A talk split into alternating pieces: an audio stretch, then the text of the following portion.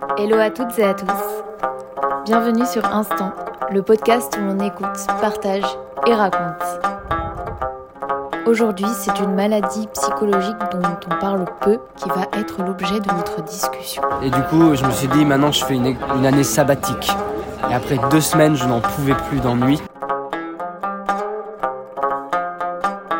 Salut Tobia, j'aimerais bien que tu te présentes d'abord de la façon dont tu souhaites. Bonjour. Je m'appelle Tobia Jorla, j'ai 22 ans, je viens de Suisse. J'habite à Paris. J'habite à Paris. euh, et euh, je suis également peintre. Et j'ai écrit un livre, je ne me dirais pas écrivain, mais j'ai écrit un livre. Qui, est, qui vient de sortir aux éditions Baudelaire.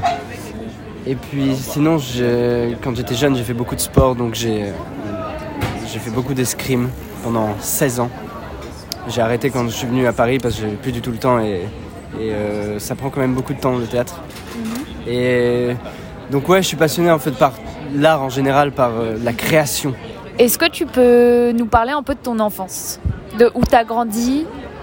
Avec qui? Et euh, comment tu, tu vois ton enfance euh, ou ton petit toi Alors, euh, ça va aller très vite, je pense, parce que j'ai pas beaucoup de souvenirs de mon enfance.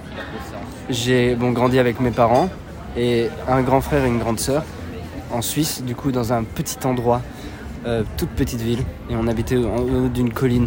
Du coup, on avait un grand jardin. Ça, c'était vraiment cool. Mais j'ai, quand j'y repense, c'est pas une enfance triste, hein. c'est une enfance cool. Mais euh, sans, j'étais pas ultra populaire, j'étais pas, euh, j'aimais pas trop l'école. J'aimais, euh, je me faisais beaucoup chier. Et puis, donc quand j'y repense, je me dis ouais, c'était cool. Mais quand je, je pense maintenant à ce que je fais, ben, je me dis heureux, j'ai pas du tout envie de retourner dans mon enfance. Vraiment, je suis content que ce soit fini. Mais euh, ouais, mais c'était ouais basique, vraiment c'était banal. banal, chiant un peu. Tu m'as dit que tu n'avais pas beaucoup de souvenirs enfant, mais est-ce que tu as, des trucs que tu te dis, bah, je faisais ça quand même, je faisais du sport, ou je faisais ça, Ouais. ça, ça, et, et ça m'a quand même euh, servi par la suite, ou pas mais... Ouais, alors c'est sûr, par exemple, l'escrime, j'ai commencé à 5 ans. À la base, juste parce que je trouvais ça stylé, parce qu'il y avait des épées. Mais euh, non, ça, du coup, euh, j'ai ma première compétition, j'avais 8 ans et pendant mes, ju- jusqu'à mes 18 ans, j'ai fait de la, compétition jusqu'aux Coupes d'Europe, des trucs comme ça. Et ça, ça m'a aidé beaucoup aussi dans le théâtre parce, que c'est quand même. euh, Enfin, faut se battre pour faire ça. Et euh, du coup, ça m'a donné cet esprit de compétition et euh, de sport. J'ai fait beaucoup de sport aussi, plein de trucs, du tennis, du tir à l'arc. euh, j'ai un peu tout essayé. Et c'est, ouais, c'était très cool ça. Quand est-ce que t'es venue l'idée de vouloir faire du théâtre Euh, Et est-ce que tu savais vraiment euh, si c'était un métier, si tu pouvais en vivre? Alors, euh, je sais pas si si je le savais consciemment. Moi, j'ai l'impression que ça fait depuis toujours que j'ai envie de faire ça. Que, je faisais quand j'étais tout petit, je faisais des spectacles de magie à ma famille. Ou à l'escrime, justement, j'allais toutes les semaines, je faisais un spectacle de 5 minutes. Je faisais plein de tours de magie. Et euh, mes parents me disent que non, mais dans ma tête, vraiment, je voulais le faire depuis toujours. Et il n'y a pas un moment déclencheur ou comme ça. Et je sais pas si je le savais consciemment que c'était un métier, juste je pense que je l'ai conscientisé euh, quand j'avais peut-être 10 ans. Je me suis dit, bon, je, veux faire ça. Et euh, quand j'étais aussi, justement, c'est là que j'ai fait les premiers cours de théâtre. Et euh, donc j'avais 13 ans environ. C'est là que j'ai joué pour la première fois devant 200-300 personnes. C'était trop bien. Et là, je me suis dit, bah oui. euh. Du coup, je sais pas s'il y a vraiment un déclencheur, mais dans ma tête, vraiment, je veux faire ça depuis toujours et pas de discussion. C'est un peu pour ça aussi que t'aimais pas trop l'école et tu te- tu t'évadais un peu euh, à l'école. Ouais, probablement. Et puis parce que j'avais pas, euh, surtout quand j'étais très jeune, pas beaucoup d'amis. euh, et puis j'étais pas très à l'aise. Euh, ouais, et puis je, mais je dessinais pas mal aussi déjà du coup quand j'étais jeune.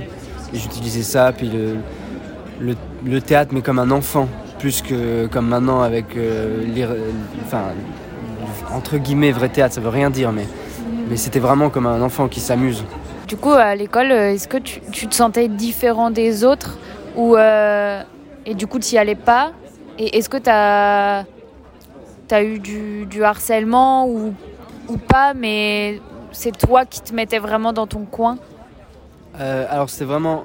J'ai eu aucun, ou presque pas, enfin, mais comme tout le monde, des petits trucs, des, gens qui t'embêtent, qui te font chier, des trucs comme ça, mais j'ai pas eu. Euh, on m'a pas harcelé, j'étais pas, j'étais pas du tout euh, à plaindre à ce niveau-là, j'étais juste seul dans mon coin parce que je sais pas, les j'avais que des amis plus vieux et ceux de ma classe, je sais pas, j'avais pas trop envie, j'étais seul.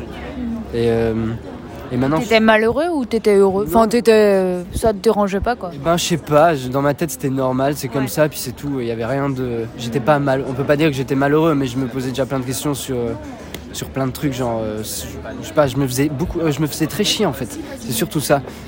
Et, euh, et ouais, mais j'ai jamais eu de vrais problèmes avec les autres. Quand tu as vraiment conscientisé le fait que tu voulais faire ça comme métier, tes, tes parents, tes, ton frère, ta soeur, ils l'ont pris comment? Parce que c'est pas un métier, c'est pas le métier facile. Alors mon père et ma mère, ils étaient très cool. Ils m'ont dit tu fais ce que tu veux. Juste, tu fais la maturité avant, du coup, ce qui est l'équivalent du bac en France. Et euh, après, ils ont dit, tu fais ce que tu veux. Euh, mais euh, mon frère et ma soeur, ma soeur aussi très sympa. Mon frère est aussi très sympa, mais il fait des blagues. Il dit vraiment, mon frère a fait mathématiques, ma soeur a fait anglais, et puis moi, je faisais art visuel. Du coup, vraiment, pour eux, c'était la dégringolade de la famille. Mais c'est sous le ton de la rigolade, je l'espère. Mais du coup, ouais non, j'étais vraiment soutenu. Vraiment, là, j'ai eu vraiment énormément de chance. J'ai que des gens super sympas. Et un entourage super pour ça, vraiment. Quand est-ce que tu es arrivé à Paris? Pourquoi faire, enfin, comme euh, école et tout ça? Alors, je suis arrivé en 2019 euh, pour le cours Florent. À la base, je voulais faire. Ben, J'avais plein de problèmes, donc, mais j'ai réussi tout juste à finir mon année, à avoir la maturité. Et du coup, je me suis dit, maintenant, je fais une, année sabbatique. Et après deux semaines, je n'en pouvais plus d'ennui. Et vu que j'avais fait des stages au cours Florent, c'était la seule école, c'était trop tard pour entrer dans une autre école, refaire un stage ou une audition. Du coup, le premier truc auquel j'ai pensé, je me suis dit, bah, je vais aller là et on verra bien. Et euh, c'est comme ça que j'ai commencé à. que je suis venu sur Paris en 2019. Et j'ai continué. Est-ce que tu peux nous parler de cette. Euh, j'aime pas dire maladie, mais, mais je pense que c'est enfin, c'est une maladie et euh, c'est important de, dire ce mot. Est-ce que tu peux nous en parler? Comment ça a commencé? Euh, Si aujourd'hui t'en es sorti Si ça revient euh, Et puis comment t'as vécu et où tu vis avec? Alors c'est même important je pense justement comme tu dis de dire que c'est une maladie parce que souvent il y a ce truc de ouais c'est qu'est-ce que tu fais? Enfin c'est pas très concret, c'est pas comme euh, je sais pas un rhume ou un truc comme ça où bah, c'est psychologique. Psychologique et surtout on sait pas vraiment c'est c'est psychique mais en même temps c'est neurologique et on sait pas trop. ils se battent encore les médecins, ils savent pas vraiment ce que c'est. Ce qui est sûr c'est que ça existe vraiment physiquement même si tu fais un si tu as des tocs forts, donc des troubles obsessionnels compulsifs. Euh, quand tu fais un IRM, tu vois tu le vois dans le cerveau.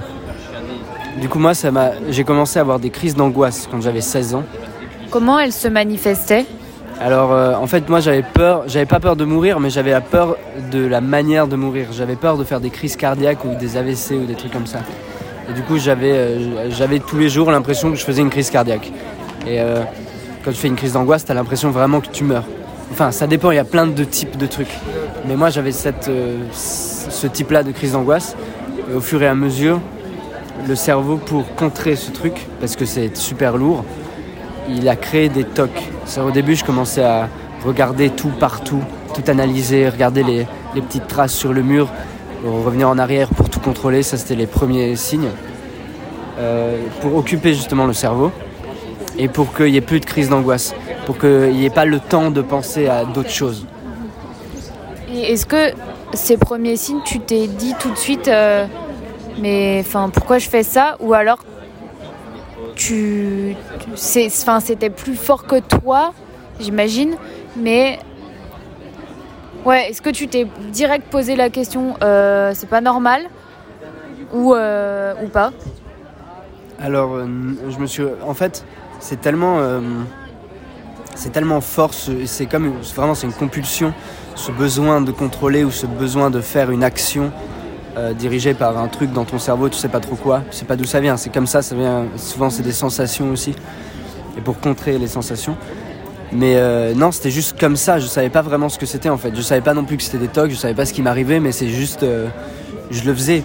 Et du coup, c'est encore plus compliqué quand tu sais pas, parce que les gens autour de toi, c'est pas très connu comme maladie. Et du coup, les gens, ou bien c'est connu comme des trucs, par exemple, oui, t'as des tocs, tu dois vérifier que t'as bien fermé la porte. C'est des tocs, oui, mais euh, ça n'a rien à voir. Il y a tellement de. C'est assez commun, ça, comme toc. Et ça peut être très chiant, hein. mais euh, mais il y a tellement d'échelles de. euh, Après, je vais peut-être essayer d'expliquer un des un des fonctionnements d'un des tocs. C'est un truc de malade, vraiment. Maintenant, ok. Bah, Par exemple- let's go. Let's go. Je sais pas, par exemple, un toc de base, par exemple, se laver les mains. Euh, moi, je me suis- j'ai créé un truc, par exemple, enfin, inconsciemment. hein. J'ai par exemple, paf, il y a un truc qui vient dans ta tête, t'as 3 secondes pour aller te laver les mains. Et au fur et à mesure, le toc se complexifie et euh, plus tu le fais, moins tu vas bien, mais tu dois continuer à le faire quand même et, il faut que ce soit parfait. Sauf que tu n'arriveras jamais à faire en sorte que le toc soit parfait. Non. Et du coup, tu continues. J'en ai, je suis arrivé à me laver les mains pendant 8 heures sans arrêt, jusqu'à saigner comme ça. Sous, enfin, je saignais pas de ouf, hein, mais ça fait mal de ouf. Du coup, je me lavais les mains pendant 8 heures et du coup, justement, tu as par exemple 3 secondes pour rentrer dans la salle de bain, 3 secondes pour ouvrir le robinet d'une certaine manière, 3 secondes pour fermer, 3 secondes pour mettre la main d'une certaine manière, 3 secondes machin. Et euh, il y, a, y a plein de trucs. Y avait, moi, il y avait justement ce truc des 3 secondes qui réglait un peu tous les autres tocs. Genre par exemple, des fois, pour sortir euh, d'une d'une pièce, il fallait que j'imagine euh, une ligne fluorescente qui faisait toute la porte verte. J'avais 3 secondes pour la traverser. Si c'était rouge, je devais attendre jusqu'à ce que ça devienne vert. Des trucs comme ça. Et du coup, imaginons, il y a ce toc qui dit tu dois te laver les mains là, je sais pas pourquoi, parce que, parce que tu as pensé même juste à une pensée que toi tu considères sale. Donc c'est très symbolique, c'est même pas forcément avec l'hygiène. Après, le pire, c'est quand les deux se confondent. Quand tu dois te laver les mains parce que euh, tu veux que ce soit propre euh, physiquement, et quand tu ne peux pas te laver les mains parce que il y a ton toc qui t'interdit de laver les mains. Et du coup, euh, ça c'est très C'est compliqué. une confrontation. Ouais. Et du coup, ça a un peu dans tous les sens parce que c'est un peu compliqué. En fait, c'est une logique irrationnelle, mais dans la tête, c'est très, tout est très réglé. Et euh, si, par exemple, j'arrive pas, ça c'est ce que moi je me suis créé par après, ce qui m'a au début beaucoup handicapé, mais ce qui m'a après aidé euh, énormément. Par exemple, j'ai mal fait mon toc, au lieu de le refaire mille fois, je- par exemple multiplié par 3, si je fais une erreur une fois, je le multiplie par 3 et je le refais, une- par exemple, euh, Tu te punis un peu. Ouais, c'est ça, c'est exactement ça. C'est si tu fais mal un toc, tu te punis. Par exemple, si pour. euh, et en fait, ça arrive à Ça va tellement loin. À un moment que tu dois, par exemple, te laver les mains mille fois, il faut que tu. Enfin, tu fais ça sans arrêt jusqu'à l'épuisement.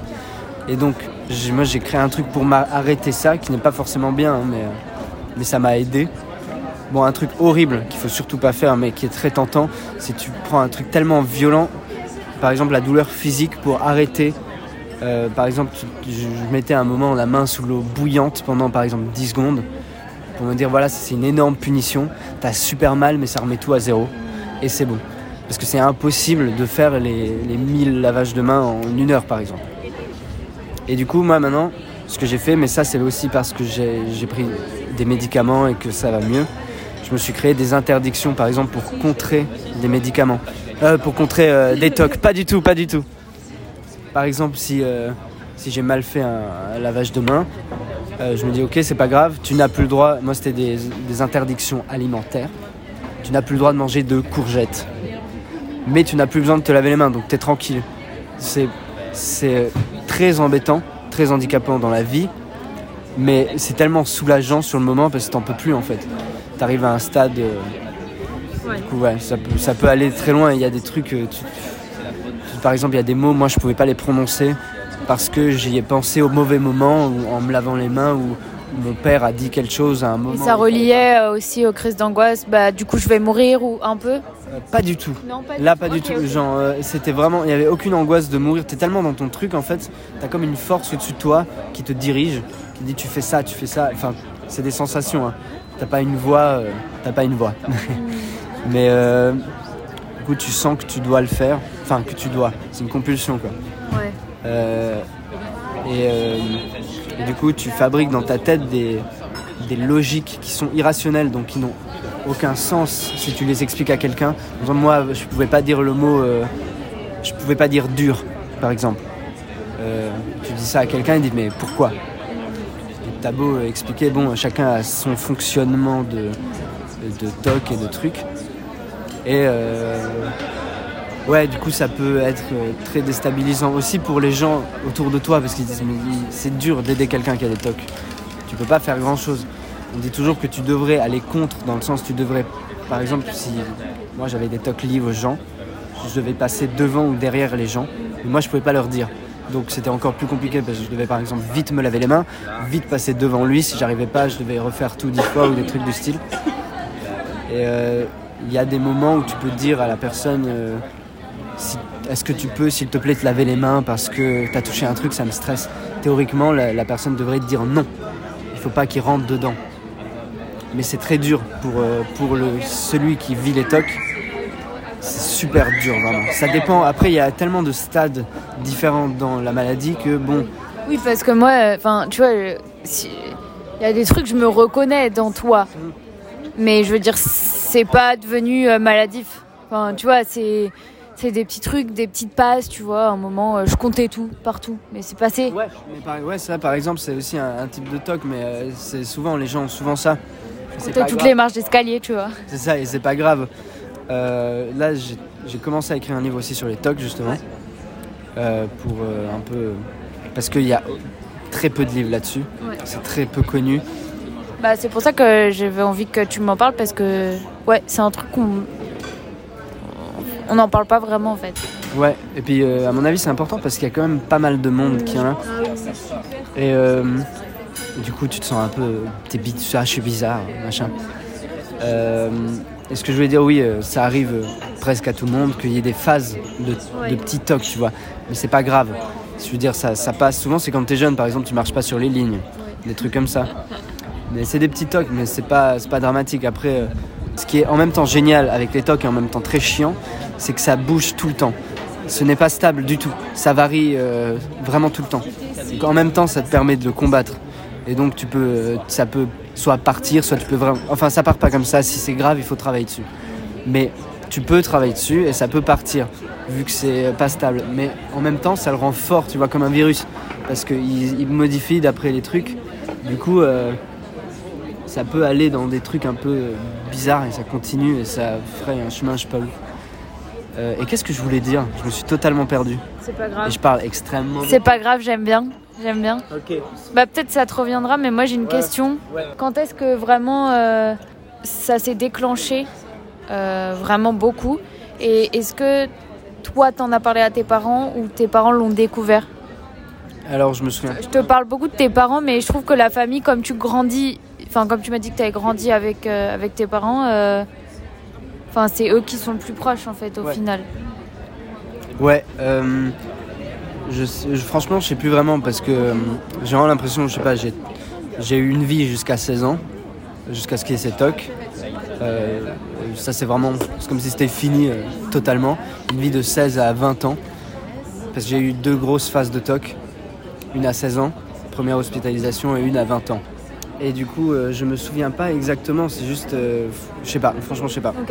J'essaye de, vachement démocratiser le psy, tu vois, d'aller voir un psy. Enfin, personnellement, je suis toujours allée voir un psy. Et pour des personnes, c'est pas assez grave, c'est, tu vois.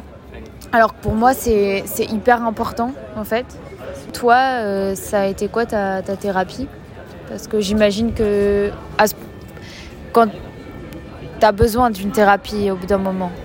Euh, ouais, c'est même c'est super important. Euh, mais euh, justement, ce qui est dur, par exemple, moi, j'avais, ce qui est important aussi pour les tocs, c'est la médication. Genre vraiment, même si moi au début je voulais pas du tout, je, j'ai non non non non non. Et le pire, c'est justement, tu peux avoir des tocs qui te disent si tu prends ce médicament, ça va s'empirer. Et du coup, ben, tes tocs s'empirent vraiment, réellement, pendant par exemple 3-4 semaines, le temps de, d'effet des médicaments. Sauf que c'est important de passer par là. Et du coup, oui, c'est important euh, d'aller chez un psy.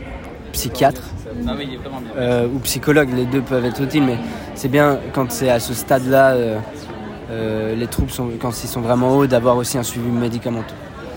Donc, euh, mais ce qui est dur tout le temps, ouais, tu peux pas forcer quelqu'un à aller chez le psy. euh. Moi, j'aurais, moi, je- j'aurais détesté, tu vois, qu'on me dise maintenant tu vas. souvent, c'était moi qui ai pété un câble, c'est dit bon, je veux aller à l'hôpital, je veux aller à l'hôpital, arrêter. Euh, parce qu'on peut pas te forcer, tu vois. Mais euh, ce qui est important, justement, oui, c'est d'aller vers les gens, d'en parler. Moi, ce qui m'a le plus aidé, c'était mes amis. C'était pas forcément. T'en as, t'en as parlé en fait. C'est pas forcément que j'en ai parlé, mais c'est plus d'être avec eux en fait, de faire des choses. La, pein- la peinture et, et mes amis, c'est ce qui m'a aidé le plus. C'est justement de. Ouais, il faut. Ce qui est dangereux aussi quand t'as des tocs forts comme ça, c'est que souvent ça te désociabilise. Et euh, c'est un des trucs les plus dangereux, c'est que tu t'enfermes dans ta bulle. Et, euh, et c'est plus, de la bonne solitude, je sais pas quoi, c'est. T'as as fait. Donc t'as vu psychiatre, on t'a hospitalisé. Et. euh, Est-ce que tu peux nous parler un peu de, là-bas, comment c'était? Comment tu te sentais? Est-ce que ça t'a vraiment servi au final? Ou... Ouais. Alors en fait il y a eu deux, j'ai eu donc deux grosses crises, 16 ans et 20 ans. Euh, la première, elle était quand même moins forte, ou bien peut-être c'est parce que j'étais plus jeune, c'était différent. Mais euh, j'ai eu une hospitalisation normale dans un hôpital normal, euh, entre guillemets normal. Euh, et ça a suffi, je suis resté là six semaines. Et puis les médicaments et, les psychologues et tout ça, ça, a suffi après. et les amis. Et la deuxième fois, justement, je suis arrivé vraiment à un stade où je pouvais plus manger, plus boire, plus dormir. Du coup, je suis resté sans presque rien boire, sans manger du tout et sans dormir pendant 5 jours. Et à ce niveau-là, ben voilà, au début, je me suis fait hospitaliser euh, pour euh, qu'on me renourrisse. Du coup, euh, pour que j'ai euh, avec T'étais dénutri. ouais. Et puis, du coup, j'étais dans un hôpital normal au début. Et après, on a vu que ça, ça marchait pas, ça a été trop loin. Du coup, j'étais dans un, des hôp- dans un hôpital psychiatrique. Alors, grosse angoisse quand on me dit ça. Euh, Bah, en vrai, ça fait peur parce que tu penses euh, tout de suite euh, à la vieille qui hurle. euh. Ouais. En vrai, enfin, moi, c'est ce que j'ai comme cliché d'image, tu vois. Ouais, mais en fait, c'est ça le problème, c'est qu'il y a un énorme. Il y a une, une image, en fait, de l'hôpital psychiatrique qui est totalement fausse, totalement erronée. Après, du coup, j'ai. Moi, grosse angoisse, quoi, je suis, ma- je suis complètement malade, en fait. Je suis fou, je vais. Ça va être. Enfin, je vais être avec des gens complètement malades aussi. euh. Après, toi, en plus, tu as conscience, tu vois, de ce qui se passe. Comme la plupart des gens, d'ailleurs, en hôpital psychiatrique, tu sais. euh, que ça va pas bien, mais euh, t'arrives pas à faire autrement. Ce qui est encore pire. Puis après, on te parle, des fois, il y en a qui te parlent un peu, oui, machin, ouais, ta gueule, je sais bien, t'inquiète. Et du coup, euh, j'étais d'abord dans un premier hôpital psychiatrique, mais qui était où il y avait vraiment des maladies lourdes, genre schizophrénie sévère, des trucs vraiment durs. Et c'est- en vrai, c'était pas le bon endroit pour moi parce que. euh, parce qu'on a essayé de me frapper ou des trucs comme ça, on a essayé de rentrer dans ma chambre de force et moi qui pouvais rien toucher, tout c'était compliqué, tu vois. Mais euh, c'était peut-être nécessaire au début. Euh, ça m'a aidé, j'ai recommencé à boire, tu vois, des trucs euh, tout importants. Et après, on m'a mis dans un autre hôpital psychiatrique qui était plus pour les gens qui avaient des burn-out ou des dépressions fortes, des trucs comme ça. Pas que, hein, beaucoup d'addictions, des choses comme ça. Mais donc c'était dans un env- environnement beaucoup plus calme.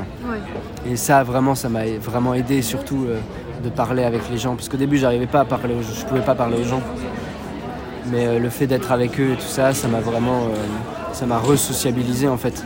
Et puis, euh, t'es dans un environnement où tout le monde va mal. Oui, donc c'est c'est dur de te tirer vers le haut, quoi. Euh, non, justement, c'est tout Ah. le monde va mal et du coup, tout le monde se comprend un peu, tu vois. Ah, ok. Et en vrai, euh, c'est même le contraire. Ok. Genre, ça t'aide vachement. Et, euh, et moi, ça m'a beaucoup. Enfin, ça, il y a des gens inc- qui ont incroyables, vraiment. Il y a des trucs incroyables. Des histoires, des maladies, des, des troubles de, de dépersonnalisation, par exemple. Il y a des trucs incroyables. Et justement, du coup, les hôpitaux psychiatriques, les gens sont normaux, hein. Euh, comme nous. Et puis je trouve Alors- ça en fait, je dis juste un Ouais, truc ouais, parce que je trouve ça super courageux d'aller euh, se faire soigner. Je... Ça veut dire que la personne veut s'en sortir et, euh, et je trouve ça super courageux. Ouais. Juste par rapport à ce que je viens de dire, normaux, euh, ça n'existe pas ce mot. hein. Ça ne veut rien dire. Personne n'est normal. Donc juste petite, petite erreur. Mais oui, mais moi j'ai pas eu le choix par exemple. On m'a mis de force. Et je voulais pas. Mais euh, c'était nécessaire, tu Oui, vois. mais pour, pour, pour te sauver, parce que Ouais, ouais. tu pouvais te tuer. Enfin, ça Mais- peut amener à ça. Je, je leur en ai beaucoup voulu, mais maintenant plus, tu vois. Ils ont bien fait, tu vois. Maintenant, t'en es où de tout ça? Ben maintenant je vais super bien. Vraiment, j'ai toujours. euh, Enfin, les tocs, ça. C'est dur de les éliminer totalement. Vu que ça évolue justement. Mais euh, je, je vais, je vais beaucoup mieux. Ça, j'évolue euh, avec la maladie. Et euh, enfin maintenant, je, je sais pas, je me considère plus vraiment malade. Je suis- Non, mais c'est un. C'est un petit, des petits démons en Ouais. toi euh, où à des périodes ça revient un peu, un Ouais. peu et voilà. tu sais, ouais. tu sais. Mais maintenant, tu vois, je sais, euh, je sais déjà mieux les gérer parce que je sais que, par exemple, je sens quand un toc vient. Et euh, par exemple, quand tu sens, parce qu'après un moment, tu as l'habitude, tu sais comment ça marche, un peu. C'est des sensations. Ouais. Et quand un- tu sens a, tu dois faire un truc, c'est super important de pas le faire. Mais la première fois, si tu le fais une fois, c'est fini. Tu vas le faire tout le temps. Par exemple, tu as dû voir là maintenant, euh, je déplace toujours mon verre. Et ben ouais, je le fais très discrètement, attention. hein. En même temps, déplacer son verre, c'est pas, c'est comme, euh, tu Ouais. vois, se toucher le nez Oui. ou. Mais toutes les boissons, par exemple, si je les pose, il faut que je les redéplace un peu. Des trucs comme ça, par exemple, des trucs cons. On s'en fout. Euh, après, bon, on s'en fout, mais quand t'as réussi à le combattre, tu dis ah putain, c'est quand même mieux quand j'en ai pas. Euh, mais il y a certains tocs même qui m'aident presque. Genre, euh, je dois toujours être axé. Par exemple, si je me tourne dans un sens, je me retourne dans l'autre. À part si je suis sur un plateau, sur scène, j'ai rien du tout. Je n'ai aucun toc, je n'ai rien. Ah, ça, c'est intéressant. Ouais, je peux tout faire, tout dire, il n'y a aucun problème. Mais euh, en dehors, par exemple, ça, m'aide à être très tenu, très machin. euh, je euh, ça m'a. puis aussi, le fait d'aller dans un hôpital psychiatrique, ça t'apporte une rigueur de ouf. Parce que tu te lèves à 6 h tu as la prise de sang à 7 h tu manges à 7h30, tu prends les médicaments à 8 h et c'est tous les jours comme ça. Et donc, je, en vrai, je regrette. Enfin, si je devais le revivre, ce serait atroce. Mais je regrette pas maintenant parce que je suis plus du tout le même qu'avant. Et j'ai l'impression que en, faisant- en ayant fait six mois, ou enfin deux mois et demi en hôpital psychiatrique et sept mois vraiment très mal, c'est comme si j'avais fait euh, 50 théâtres tous les jours euh, sans arrêt. Vraiment, dans le sens, j'ai, euh, je me sens mille fois mieux dans tout, vraiment.